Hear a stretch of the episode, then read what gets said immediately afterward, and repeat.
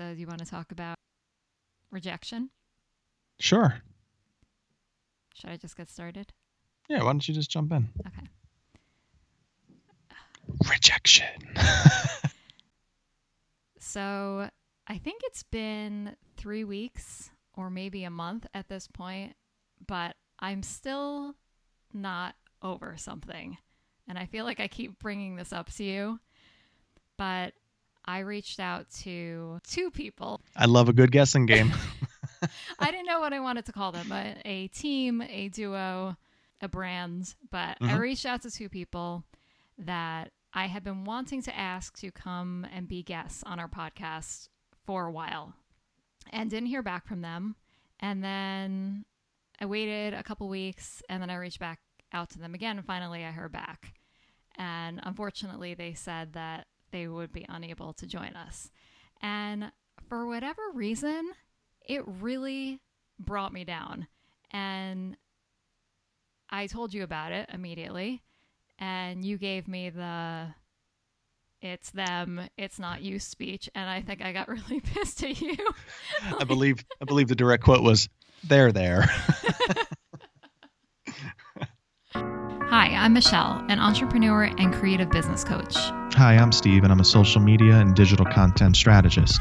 We're friends with a shared passion for creativity in all its forms. Through this podcast, you'll find ideas to help up your game and share experiences with a community of creatives who understand what it's like to work and create in a digital world. If the episode you're about to hear sparks something inside you, share your voice by connecting with us on social media at Pod for Creatives on Instagram, Twitter, and Facebook. Is that I'm still thinking about this. Like, like quite, quite honestly, like I haven't let this go. And it wasn't that I was thinking that it would be a complete slam dunk. Like I was pretty sure myself that they would say yes, but I don't know. This this isn't the first time that we've asked someone to be on the show and they've said no. And Mhm. we've had a couple instances where we've asked and haven't heard back at all, but Can't let that one go. no. There's been another kind of like significant incident that we've had and and asking someone and it not working out. And we've talked the two of us have Well talked about it. documented on this. I yes. mean, it's been yes, documented on the podcast, but you and I have also talked about it a lot. And we, we'll just bring it up sometime. What were you feeling when that happened? Because this was like kind of your ask. I think it's crushing when you know. Well, my mindset is to ask because you don't know until you until you're you ask, right? So like I, I always feel rather like confident in saying, yeah, I have no problem reaching out to this person and asking, and and it's the it's the hope that they're going to say yes, and then you're going to have this this really neat opportunity. I would almost rather someone say no, sorry, I can't do that, or you know, for whatever reason, than for someone to just not respond. And it's even worse when you know they've seen the message and and they choose not to respond. Yeah, it's deflating. I think it's deflating because I don't ever want to be in a position where someone's asking me to do something no matter what level of success or whoever I am or become where I can't be responsive to someone's needs or request or at least try to help facilitate some kind of compromise or successful outcome. I just could never see myself doing that to someone else. So I, it, that's why I think it bugs me a lot when it when it happens. Um, and it hasn't happened often, but it, it has happened enough times for to us. I think with people that we look up to and admire in our industry, that it kind of leaves you with a little bit of a sour taste um, in your mouth when it doesn't doesn't work out. Yeah, I definitely think that this probably isn't fair, but I think that we have different reactions based on who the person is and you know whether it's warranted or not like their level of status. Like there's another person who we've reached out to a couple times who I think is a higher level of status at least in in terms of like social media popularity um, who hasn't responded to us but I feel like with that person I kind of let it go like oh of course they didn't respond like they're way too busy to even you know i'm sure they have so many messages that they probably didn't even see it kind of thing. Maybe. Still a little bit of a jackass move, but maybe. Oh, I don't think we're talking about the same person now. Oh. I'm talking about the person who I love how I love how we know who we're talking about. We can't say the name, but these are real people. People, trust these, me. Yeah, these are real people. Well, the the person that I'm referring to is the person who you reached out to way in the beginning, uh, maybe before we even started having guests on, and then more recently reached back out after drinking a bottle Oh, of wine. yes, yes, yes. Okay, yes, it was. Yeah, that was a good night. This is taking a little bit of a, a detour, but have you ever, whether after drinking or just kind of having having a moment of confidence, sent a message out, a, either like a direct message or left a comment somewhere that the next day you were embarrassed by or regretted? No, probably not. Have you? Um, I don't think anything that's like really bad, but definitely after having, I, I mean, I don't drink a ton, but if I have like two drinks, I'll definitely comment on things that I typically wouldn't comment on and be like extra excited about it. Like I, I feel like I I'm I'm not a big commenter or messenger to begin with. Yeah. But after I mean I I'm this is exactly how I am in real life too. And I love how you always say the person you are in social is the person you are in real life. After two drinks in real life, I won't shut up. So I think I kind of bring that to social media. Yeah, I don't think I've ever gotten to a point where I've left something where I've regretted it. But um, maybe when I'm sober, sometimes that happens a little bit more Yeah, often than when I'm when I'm drunk. But. I don't think that it has to be alcohol related because I think sometimes we I've definitely have had moments where I'm feeling more confident and I think on that day that I sent the follow-up message to the, the people who rejected us I was like kind of having a confident moment. I'm like, you know what? I'm just going to reach out. Like, what is the big deal? But then I feel like when when I got that like no we can't do it message, it felt kind of like all right, Michelle, you shouldn't you shouldn't do stuff like this because then you feel like crap. Um, But the reason I kind of wanted to bring this topic to the show is because I don't feel like it's. I usually have that kind of mentality where I, I'm I'm brought down that easily, but I think that everyone has experienced that at, at one time or another, and I think that we need to work harder to basically just get over it. I mean, I don't know what the best way to do it is, but I think that all of us have kind of grown up with this thought that being rejected is bad and that we should avoid it at all costs. I think that there are so many things that we haven't gone for because we see rejection in the path of obtaining it. And we don't see that as like we might need to get 10 rejections to get the one yes. And I think Mhm. most people just aren't willing to put themselves through that. Yeah, sometimes I can I can see rejection coming because I don't know if if the person receiving whatever it is you're you're putting out there, um, an idea, you know, f- from a creative standpoint or or a suggestion of a direction where to go, that that person is not going to be where you are, in, in a, from a mental standpoint, and a lot of times it's easier for the person receiving that to shoot it down because maybe the thought of going there is something they don't really necessarily completely understand. So, you know, they're more apt to say, well, I don't know if this really fits here, or I don't know if this is really the right. And it sort of leaves you in a position of like, yeah, I kind of anticipated this was going to go this way, you know, so like, and then you kind of kick yourself for even trying it because you knew that this was going to happen. Like, it's not so much like I'm afraid of, of failing. It's, I kind of know that this is going to go this way sometimes. And it's like, you almost want to sit there and go, maybe I should have found a better path to get there as opposed to completely, you know, taking the half court heave and hoping that I was going to hit it. So, are you saying that maybe you should, in let's just like give this random example, that you're going to reach out to this person and you're anticipating that it's not going to go well, that maybe you either should have waited a long time or kind of like built up to the big ask instead of just going right for it? Yeah, I think that's. I don't know about waiting a long time. Um, I, I, think people are often set with what they know. You know, you know what you know. You're comfortable with what you're comfortable with, and unless you display a personality of like willing to take chances and try new things and think outside the box and all these, you know, cliches that we talk about, you know, people are what they are. But if you are different, like take it from a design standpoint, like if you want to push the en- the envelope with a design concept that you feel in your heart based on what your your client is looking to accomplish that this is going to get them there but it's so far outside of what they can even fathom because of where their mind is and what they're looking to basically what they think they want as opposed to what you think is going to be more effective and ultimately get them what they want.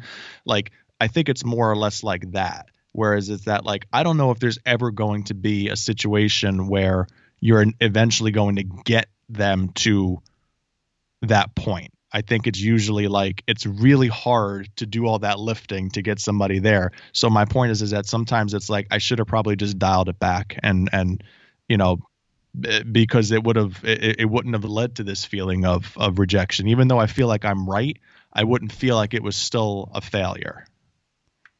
You're kind of reframing this in a way that I had never thought about it before, and that rejection is really a disagreement. I mean, one person is saying like, "I think that this would be a good idea." The other person is saying like, "No, I don't think that your idea is a good idea, and I'm not doing it."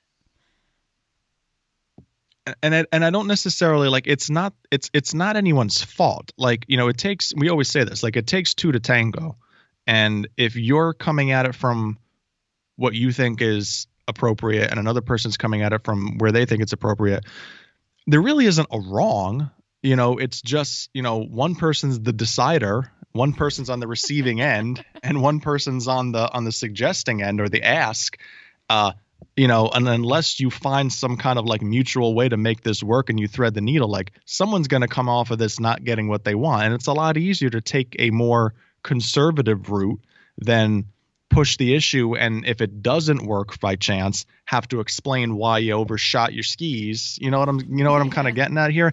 Do you feel like creative people take rejection harder because we have better imaginations and we can get a clearer picture of what an end result might look like a positive end result that's that's the key part. I think that's it. I, I, I think I think people in creative industries don't don't just stop at the product. I think they see things all the way through. I think they see the results based and it, and it's not just well here's my design and I'm done or here's my video and I'm done. I think you see the the end game where it's going to go, what it's going to accomplish, how it's going to move the needle. And it's easy to hit set off that domino effect of like idea to completion to end result. Um, and a lot of times when the plug gets pulled in the process you go but i can it's it's gonna work. I can see it.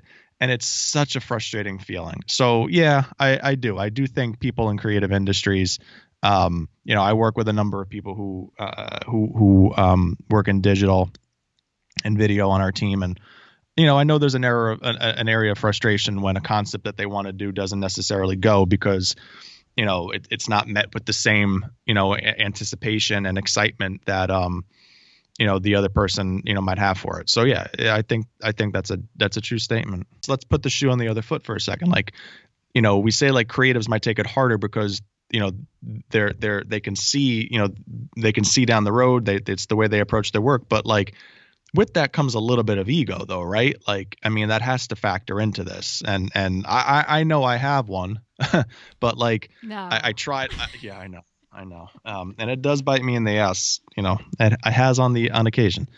But i i i i think sometimes that can also get in the way because you're proud of what you feel like you're capable of doing. And to lower expectations or roll things back sometimes seems like an insult like when you say it that way, like you have to compromise your vision. I don't that doesn't sit well with me. I don't feel like we should have to do that. We shouldn't have to pander when we have a creative vision. Like I know that it can be adapted and it can change, but to not go forward with like your best idea because you feel like the people on the other end can't handle it. Mm. But you know how you know how okay. So what I think sometimes like the way I take it sometimes is and maybe this is a bit selfishly, but I always feel like it's it's my my concept that's getting shot down and it's because it it it, it because it's my thing singularly where where where I'm looking at it and saying, yeah, but I'm not just thinking about it in terms of like this is my idea. I'm thinking about this as how is this going to benefit what we're trying to accomplish? How is this going to get us to where we need to go? So it's like it's not about the idea. Like the idea just gets you to the next step in the process. And it's like the the the hard part I think to take when you're being rejected is but I'm thinking about all of these other things. I'm thinking about how people are going to receive it. I'm thinking about what they need to hear. I'm thinking about what they expect from us. And and ultimately if it doesn't go that way, okay, like we always say it's a two-way street, but it's not just like oh my idea wasn't wasn't appreciated or people had problems with it. It, it, it it's it's because you did all the work to think about it playing down the line, not just boy wouldn't it be great if they took my idea because that really means nothing at the end of the day. Yeah. Now you're making me feel like I should be pitching things in, in a whole different way, like not not pitching an idea, but pitching a concept or, or that that end result like how do we is there a better way to present our our ideas that we're not doing? Um i try not to make it about the idea. Like i i try not to make it about even though it is like even though you want to execute some really cool stuff like i'll give you an example.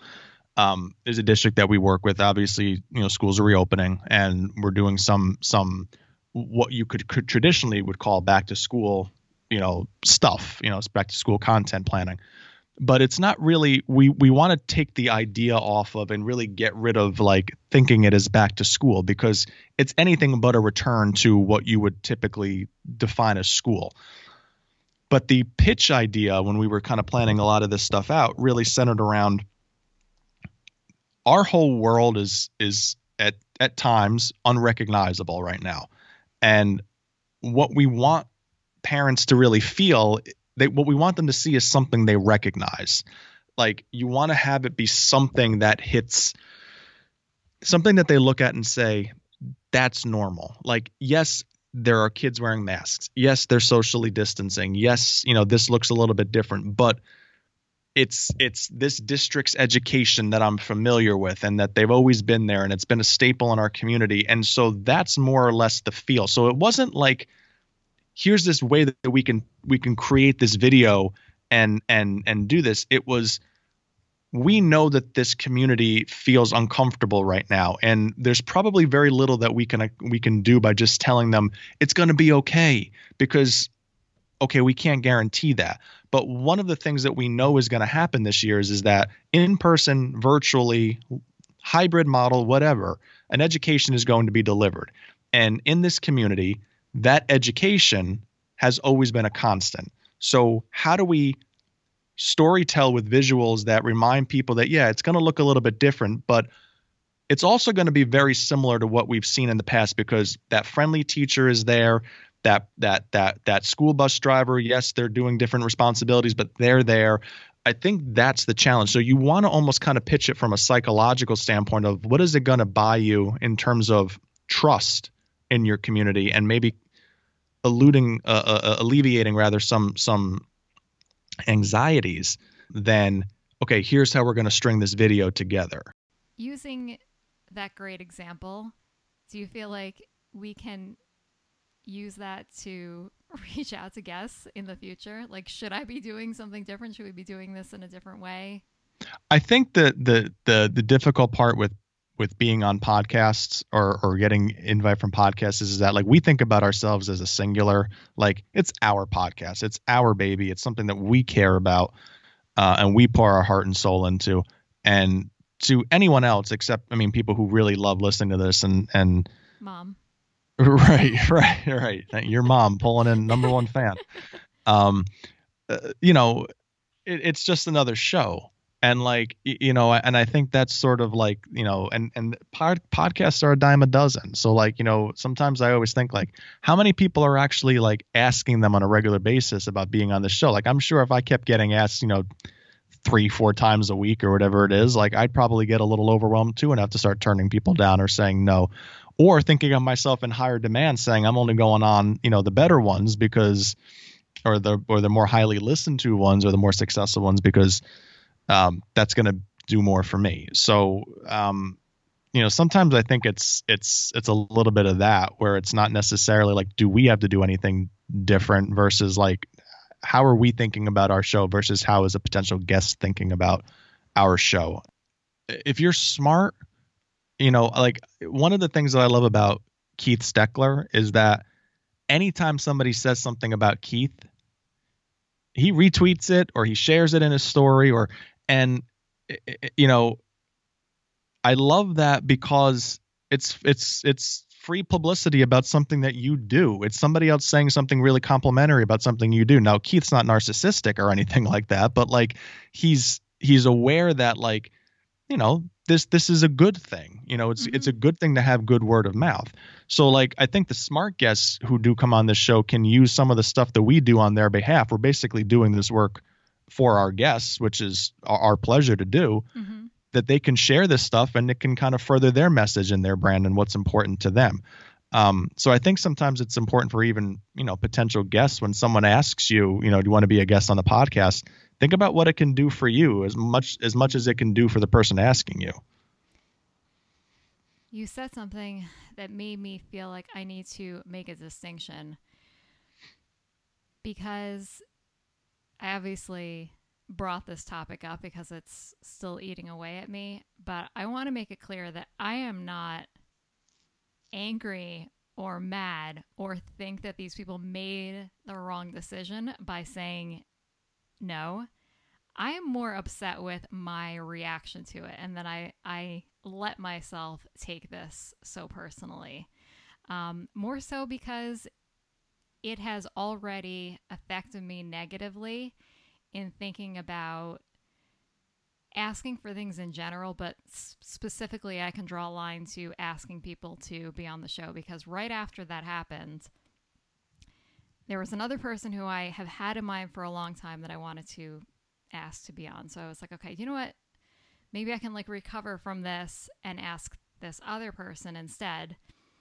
And I hesitated and I said to you, you know what? Before I do that, I think we need to like do a little bit of an overhaul on stuff. Like uh, one of the things I mentioned was that we need to rewrite our the tagline or our description that's in our social media bios because it's honestly we slapped it together when we first started the show three years get ago. Get the site up and running. Yeah. Yeah, just to get something up and running, and we we didn't really put a lot of thought into it. So all of a sudden, you know, just like how you would react, I think, in real life in a situation where, like, you know, maybe you ask someone out on a date and they say no, and then you're like, oh, well, maybe I should like get my hair cut or like do my makeup differently or something like that.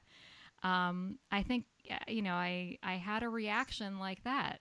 But like I said, I don't I don't have a huge track record of feeling this way in the past, but I think it's really because I don't take a ton of chances. I think that I am really careful, kind of going back to what you were saying about I don't pitch crazy ideas unless I'm pretty positive that they're going to work. So, what I'm trying to take from this experience is to keep putting myself out there and just be okay with getting no's, getting more no's, con- more consistent no's, I guess I should say. Yeah, I think it's I think that's great. You know, my sister told me a long time ago one of the things that I remember her saying is is that there's always other there's always another opportunity coming along. And I've always had that in the back of my mind, like, you know, whether it's, you know, career wise or whatever. Um, there's always another opportunity. And, you know, It might be no this time, but it might be a yes the next time. And I think that's what you're looking for, whether it's in a creative idea, whether you're trying to book a guest on a podcast, whatever. It's easy to get yourself down on something, but I think the important thing is, is that a lot of times I say to myself, well, I shot, right? I made the mm-hmm. shot, I took the shot and and it didn't work, but I'm going to take the shot again the next time and the next time I'm going to hit it. There's a quote that I posted um I took a picture of this and I posted it I think on Twitter and on Instagram and I've been I haven't stopped thinking about this since I posted it. And it was by Steve Case who is I forget who this person is. He's someone cool. The, the, quote, the quote came from Cool uh, guy. He's a really cool guy. The quote came from Tribe of Mentors, which is a, a book by Tim Ferriss that has profiles of people who he deems to be influential and personal mentors to him. And has this book is filled with quotes, and I'm posting them on Instagram constantly. But this one um, particularly hit with me, and it says, Remember, Babe Ruth was not only the home run king, he was also the strikeout king. And I thought that that was awesome. It is just a great reminder that in order for good things to happen, we need to do a lot of striking out first. Love that. Double points for a baseball reference, Michelle. If you've enjoyed this episode, help us spread the word on social media. Tag us at Pod4Creatives and let us know what stood out to you. See, I have levels of hats. Uh, one of them is definitely a uh, a gamer. I'll call it like you know it's the one that I would wear out in like you know public scenes. So this is the gamer. This is the real one with with the right logo on it. Okay. And then I wish I had the other one with me to, to to make the point. But the other one is kind of like you know I have you know I got to cut the lawn. I got yard work to do, but I still want to wear a hat. But I don't want it to be the gamer that's the one I wear. It's like a practice hat. It's like there's like something slightly wrong with it. The, the the order of the colors and the light bulb are out of order. It just feels like the one that like you know, all right, we'll bring them along. Like I that's I I use that one for those purposes.